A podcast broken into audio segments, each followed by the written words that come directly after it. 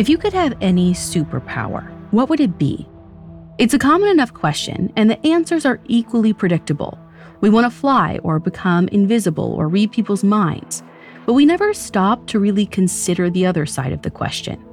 If you could have any superpower, would you?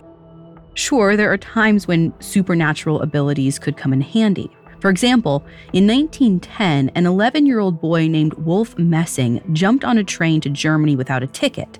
When an officer walked by and asked him for his fare, Wolf held out a scrap of newspaper and focused all his energy on making the man think it was a ticket. He held his breath, certain he was about to be kicked off the train. But it worked. The man punched the paper, handed it back to Wolf, and continued on his way. Wolf was stunned. That was the first time he realized that he had psychic powers. But be careful what you wish for. 30 years later, those powers would get him mixed up in an international conflict he couldn't solve with telepathy.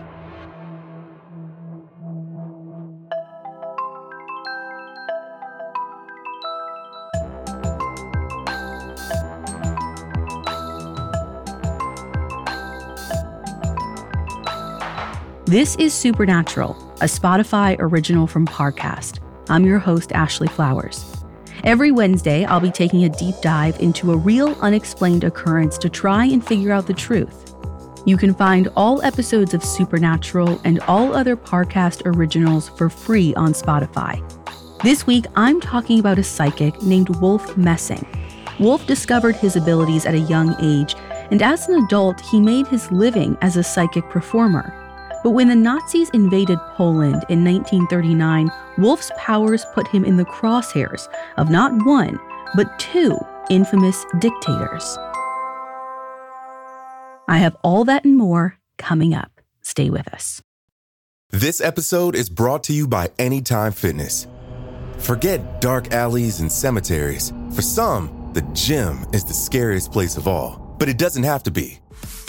With a personalized plan and expert coaching, Anytime Fitness can help make the gym less frightening. Get more for your gym membership than machines. Get personalized support anytime, anywhere. Visit AnytimeFitness.com to try it for free today. Terms, conditions, and restrictions apply. See website for details.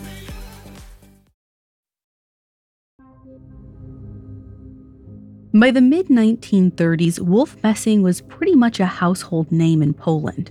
He performed regularly in Warsaw, showing off his telepathic abilities in front of thousands of people. His biggest shtick was asking a random audience member to think of something very specific. Then, Wolf would read their mind and announce what they were thinking about. A lot of people thought Wolf was basically just a stage magician. Obviously, the people whose minds he claimed to read could have been assistants that he'd planted in the audience. But they couldn't all be plants. Wolf reportedly had some very high profile believers, from Stalin to Mahatma Gandhi to Albert Einstein. Even in his early life, Wolf Messing was never really average. In 1899, he's born in a tiny Polish town about 20 miles from Warsaw. As a young child, there are already hints that he's special. His parents bring him to a famous writer named Shalom Aleichem, who tells Wolf, You will have a shining future. And I'll admit, it's pretty vague, but by the time Wolf is six years old, his parents notice that he has a remarkably good memory. Even though he's just a kid, Wolf's parents decide he needs to start going to a religious school and training to be a rabbi. Information about Wolf's childhood is difficult to find, but it's clear he's not super into his religious education because when he's 11, he runs away from home. With just 18 cents to his name, Wolf jumps on a train to Berlin. He can't afford the fare, so when the ticket taker comes by, Wolf just hands him a piece of torn newspaper and somehow telepathically convinces him to accept it as a ticket. Wolf always kind of knew he was special, but this is the first time he realizes exactly how special. So Wolf makes it to Berlin, but with no money and no parents, he has a rough time in Germany. He gets a job delivering packages, but since he's literally 11 years old, his pay isn't great. One day at work, he full on faints from hunger. He ends up in the hospital where a doctor finds him cold, stiff, and totally without a pulse. According to the doctors, Wolf Messing is dead. They bring his body all the way to the morgue. Then, while they're making arrangements for his burial, a medical student happens to take one look at Wolf's pulse. He detects a heartbeat. It's very faint, but it's there. Three days later, Wolf finally wakes up. When he comes to, there's a man named Dr. Abel in the room. Dr. Abel tells Wolf that he's extraordinary. He has the power of self induced catalepsy. Basically, he can go into a trance so deep it makes it look like he's dead.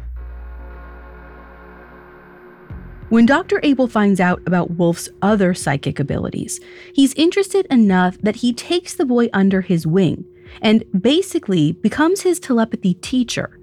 I'm not sure what kind of qualifications he has for that, but he is a psychologist and a neuropathologist, so he knows his way around the mind. One source says that Wolf and Dr. Abel met four days a week for psychic training, which involves dipping into cataleptic trances, reading strangers' minds, and making predictions about the future, many of which are proven correct. So by the time he's a teenager, Wolf is an expert in all things clairvoyant. He's also pretty sick of delivering packages, so he decides to use his telepathic powers for profit. At 14 years old, he starts performing as a psychic in front of audiences. His big break comes when he's 16 and puts on a show in Vienna, Austria. Wolf is a hit, so much so that he allegedly gains the attention of one of the most notable men in Vienna, Albert Einstein. As a scientist, Einstein is skeptical of the paranormal, but he's willing to consider that psychic abilities might be possible. And as it happens, Einstein is friends with Sigmund Freud, the father of modern psychology.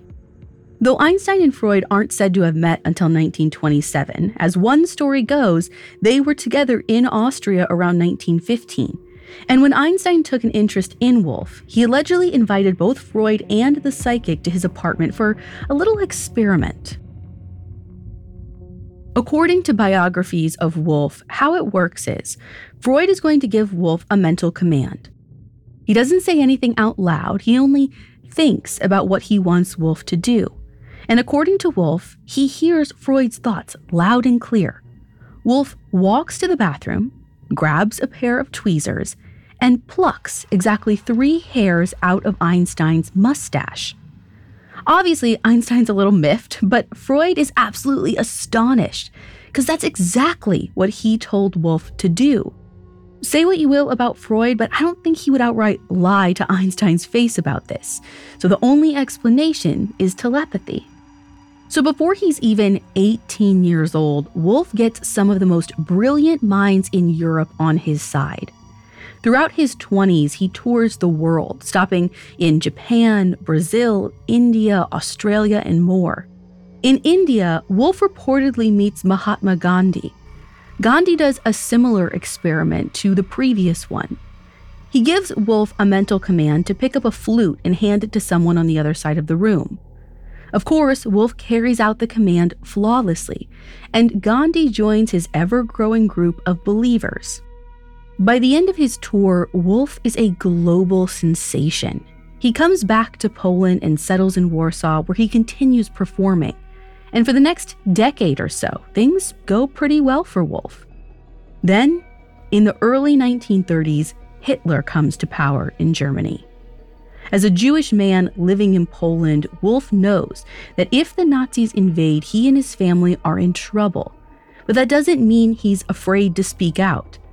In fact, at one of his performances in 1937, Wolf makes a bold prediction Hitler will die if he turns toward the east. Poland is directly east of Germany. Wolf is essentially saying that if Hitler dares to invade Poland, it will lead to his death. And when the psychic's prediction makes its way to Hitler, he doesn't appreciate the sentiment. In fact, Hitler's so incensed that he supposedly puts a bounty on Wolf's head. Any Nazi who manages to capture Wolf will be given the equivalent of over a million US dollars today. Even with this massive bounty on his head, Wolf still feels relatively safe. After all, he's in a totally different country. As long as he stays in Warsaw and flies under the radar, he's fine. Until September 1st, 1939, when Nazis invade Poland. Coming up, Wolf Messing uses mind control to escape certain death. Hello, I'm Hannah Maguire. And I'm Suruthi Bala, and we're the hosts of the new Spotify original from Parcast, Sinister Societies. You may know us from the very creepy and excellent podcast Red Handed, but now we've teamed up with Parcast for an unprecedented look at history's most nefarious groups. Some preach extreme religious practices, others warn of impending doom, and then there are those whose endgame is far more diabolical. Every Tuesday on Sinister Societies, we take a peek behind the curtain and discover the most ominous organizations the world may or may not have known.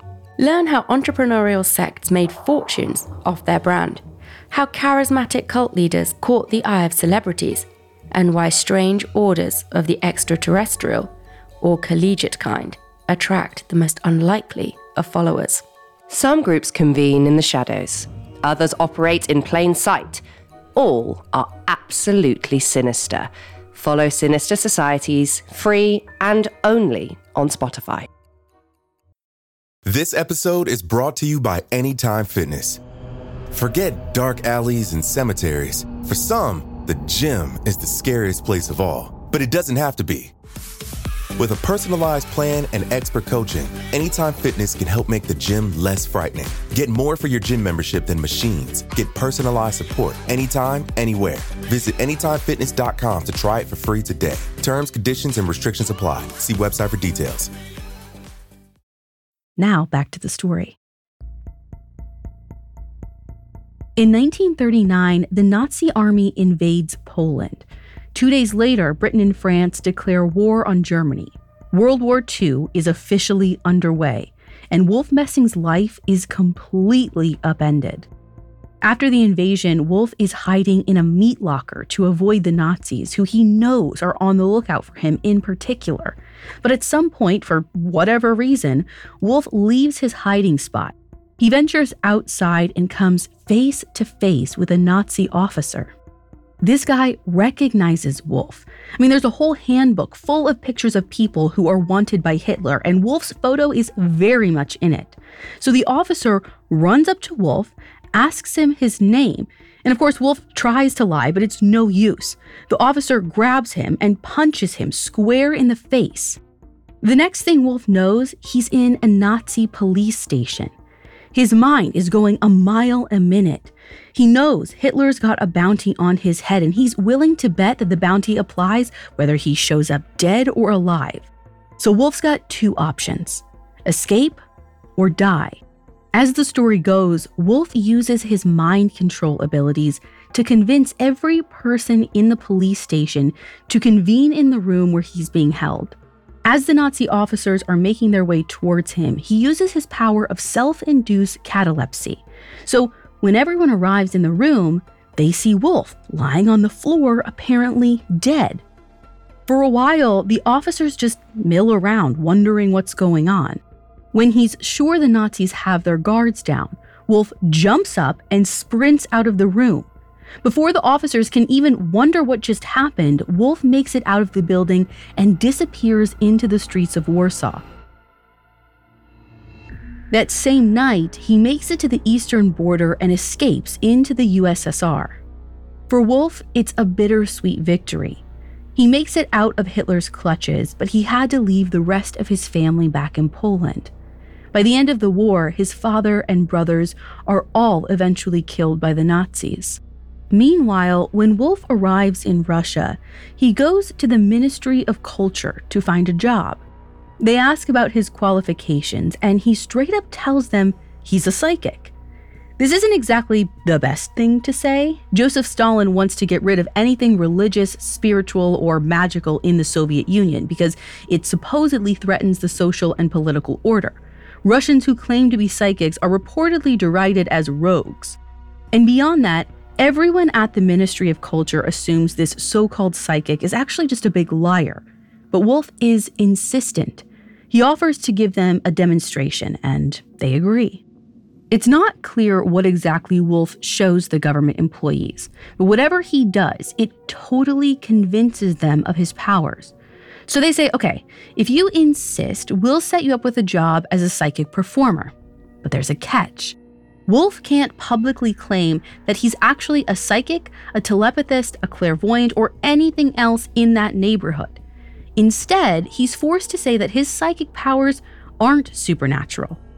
He hands out pamphlets that chalk it all up to something called ideomotor response.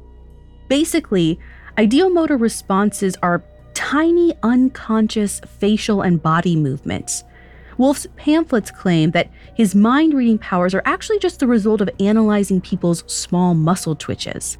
But Wolf knows he's reading minds, not muscles. He never really believes the disclaimer, and apparently, neither does the Soviet government. Publicly, they deny all things supernatural, but privately, they're curious. Even Stalin himself can't help but wonder what if Wolf Messing's powers are real? And as World War II continues, this curiosity becomes desperation. To fight Hitler's army, the Soviets need serious weapons, maybe even supernatural ones. One evening in 1940, Wolf steps on stage for yet another sold out show. For a country that openly derides spiritualism, people are pretty eager to see this guy perform. When the lights dim, he looks out and sees hundreds of people in the auditorium and two uniformed police officers storming toward the stage. The officers grab Wolf, tell the audience, basically, sorry, show's over, and shuffle him off stage. Even Wolf is wondering what on earth just happened. Did he say something wrong at the show? Is he going to jail? Or worse, is he being deported back to Poland? But Wolf doesn't get a chance to ask any questions. The officers shove him into the back of an unmarked car and speed away from the theater. After what feels like forever, the car pulls up to a building that Wolf doesn't recognize. The men lead him into a room. He's left there alone with nothing but his racing thoughts. As time passes, his fear gives way to boredom. Then the officers come back and shove him into yet another room where he's left to stew. After even more waiting, Wolf finally hears the doorknob turn. And when the door creaks open, he sees a short, barrel shaped man in a green military jacket. His dark hair is combed back, and a thick black mustache curls over his mouth. It's Joseph Stalin in the flesh. Coming up, as the story goes, Stalin puts Wolf Messing's power to the test. Now, back to the story. In 1940, Wolf Messing claims to find himself face to face with Joseph Stalin, the dictator of the Soviet Union. Stalin basically says, You and I both know why I'm here. The USSR is gearing up to join World War II. And let's be honest, whether you believe in magic or not, if you're going into battle, wouldn't you rather have a psychic on your side? Wolf doesn't really have much of a choice in the matter. Refusing Stalin could mean being sent back to Nazi occupied Poland. So, with his life on the line, Wolf agrees to team up with the Soviets. But even though Einstein, Freud, and Gandhi allegedly believe in Wolf's powers, Stalin still has some lingering reservations. Before he can really trust Wolf, he devises a series of tests. For the first one, Stalin tells Wolf to use telepathy to steal 100,000 rubles from a bank in Moscow. Now, Wolf is confident in his abilities, but that doesn't mean he's not nervous. He's never had to perform for a dictator before, and the stakes have never been this high. When the government vehicle drops Wolf off at the bank, he's shaking in his boots. He walks inside, flanked by two official witnesses that Stalin hired to make sure there's no funny business. Wolf approaches the front counter where an elderly bank teller stares at him with watery eyes. Wolf doesn't say a single word. He just places an open briefcase on the counter and focuses all of his mental energy on convincing the man to hand over the cash. And the teller does it. He places stack after stack of bills inside the briefcase without question. Then Wolf and the witnesses walk out, 100,000 rubles richer. Stalin's impressed, but still skeptical.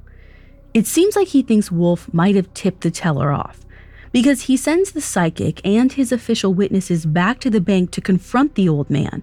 Wolf places the briefcase back on the counter, opens it up, and shows the teller that he'd handed over a fortune without the slightest hesitation. The old man is so horrified by what he's done that he has a heart attack, like an actual heart attack, right there in the bank.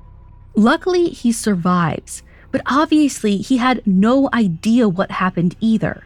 It turns out Wolf isn't just telepathically convincing people to do his bidding, he's taking over their minds, causing a total memory blackout in the process. This doesn't just convince Stalin that Wolf is the real deal, it makes it clear that the psychic is indispensable.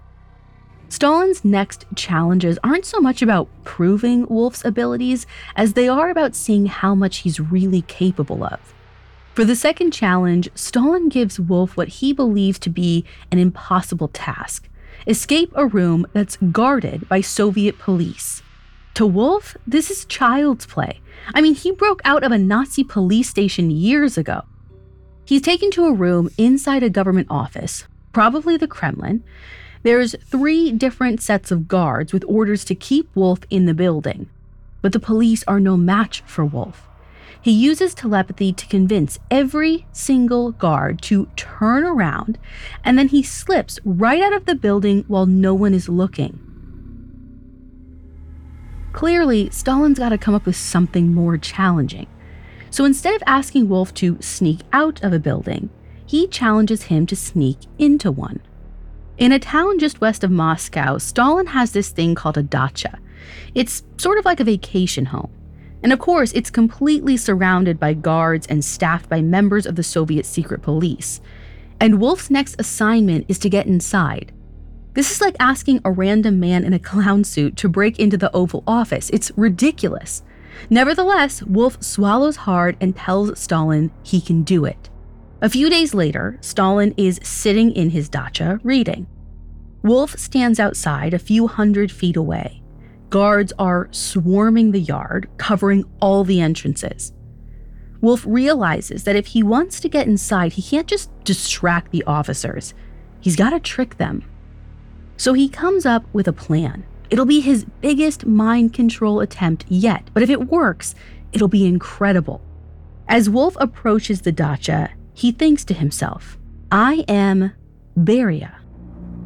Lavrenti Beria is the leader of the Soviet secret police. He's good friends with Stalin and he comes to the dacha pretty frequently. So, just like he did with the train ticket all those decades ago, Wolf uses all his concentration to convince the guards to see him as Beria. Now, a quick side note Wolf doesn't look anything like Beria. He's got wild, curly hair and a heart shaped face. Beria, on the other hand, has straight, thinning hair, a square face, and always wears glasses. And yet, the guards are totally fooled. They let Wolf walk right past them they defer to Wolf like he's their boss because to them, that's exactly what he looks like. Wolf breezes through the front door and into Stalin's study. The dictator looks up from his work and his eyes practically pop out of his head. Stalin knows he has a winner on his hands. At this point, the story gets a little murky. All I know from Wolf's biographies is that Stalin gives him permission to go anywhere he wants within the Soviet Union. One source says he's embraced by all the USSR's highest authorities. I'll admit the language is vague, but the secrecy kind of suggests that whatever Wolf is up to, it must be pretty serious.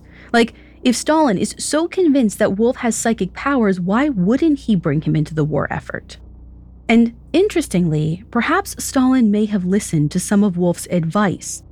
The German army attempts to surprise attack Moscow in 1941, but Stalin is more prepared for the ambush than they expected. He has soldiers at the ready and he manages to ward the Germans off. It's almost like he saw the attack coming. And maybe he did. In the years after the war, the Soviet Ministry of Defense definitely did study psychic phenomena. According to declassified CIA documents, Wolf himself reportedly ran a covert psychic research program in Moscow, funded by the KGB. And if the CIA was considering this question, we should ask it seriously too. Were Wolf's powers real? I know it sounds unbelievable, his predictions of the future are probably the easiest to dispute. I mean, they could have just been a few lucky guesses. But what about the mind reading? Remember that ideomotor explanation he was forced to give in the Soviet Union? Wolf always totally denied that he was just reading people's small muscle movements. As Wolf explained it, people's thoughts come into me as pictures. I usually see visual images of a specific action or place. He actually said it was easier for him to read minds while blindfolded because he could focus all his energy on the picture inside his head. As for his ability to control other people's thoughts, even Wolf didn't fully understand how he did that. He just knew he could. And the evidence suggests that, yeah, he could. Now, we should mention that most of the claims about Wolf's meetings with historical figures are basically impossible to prove some of the stories don't really check out. Like Einstein and Freud probably wouldn't have been hanging out together when Wolf was a teen. But to be clear, there's not a single source that debunks Wolf's powers. Nobody, not even Einstein, could disprove it. So I have to assume that whatever was going on, it was beyond the realm of our current scientific understanding. But someday that could change. In Wolf's own words, the time will come when man will understand all these phenomena.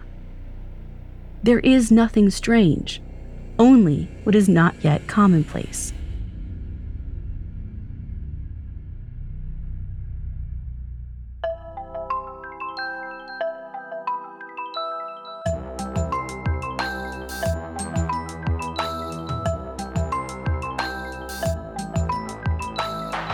Thanks for listening. I'll be back next week with another episode. For more information on Wolf Messing, amongst the many sources I used, I found Psychic Discoveries Behind the Iron Curtain by Sheila Ostrander and Lynn Schroeder extremely helpful to my research. You can find all episodes of Supernatural and all other Spotify originals from Parcast for free on Spotify. Supernatural stars Ashley Flowers and is a Spotify original from Parcast.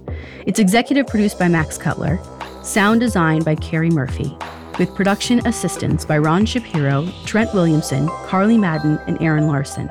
This episode of Supernatural was written by Karis Allen with writing assistance by Kate Gallagher, fact checking by Anya Bayerly, and research by Mickey Taylor. To hear more stories hosted by me, check out Crime Junkie and all audiochuck originals.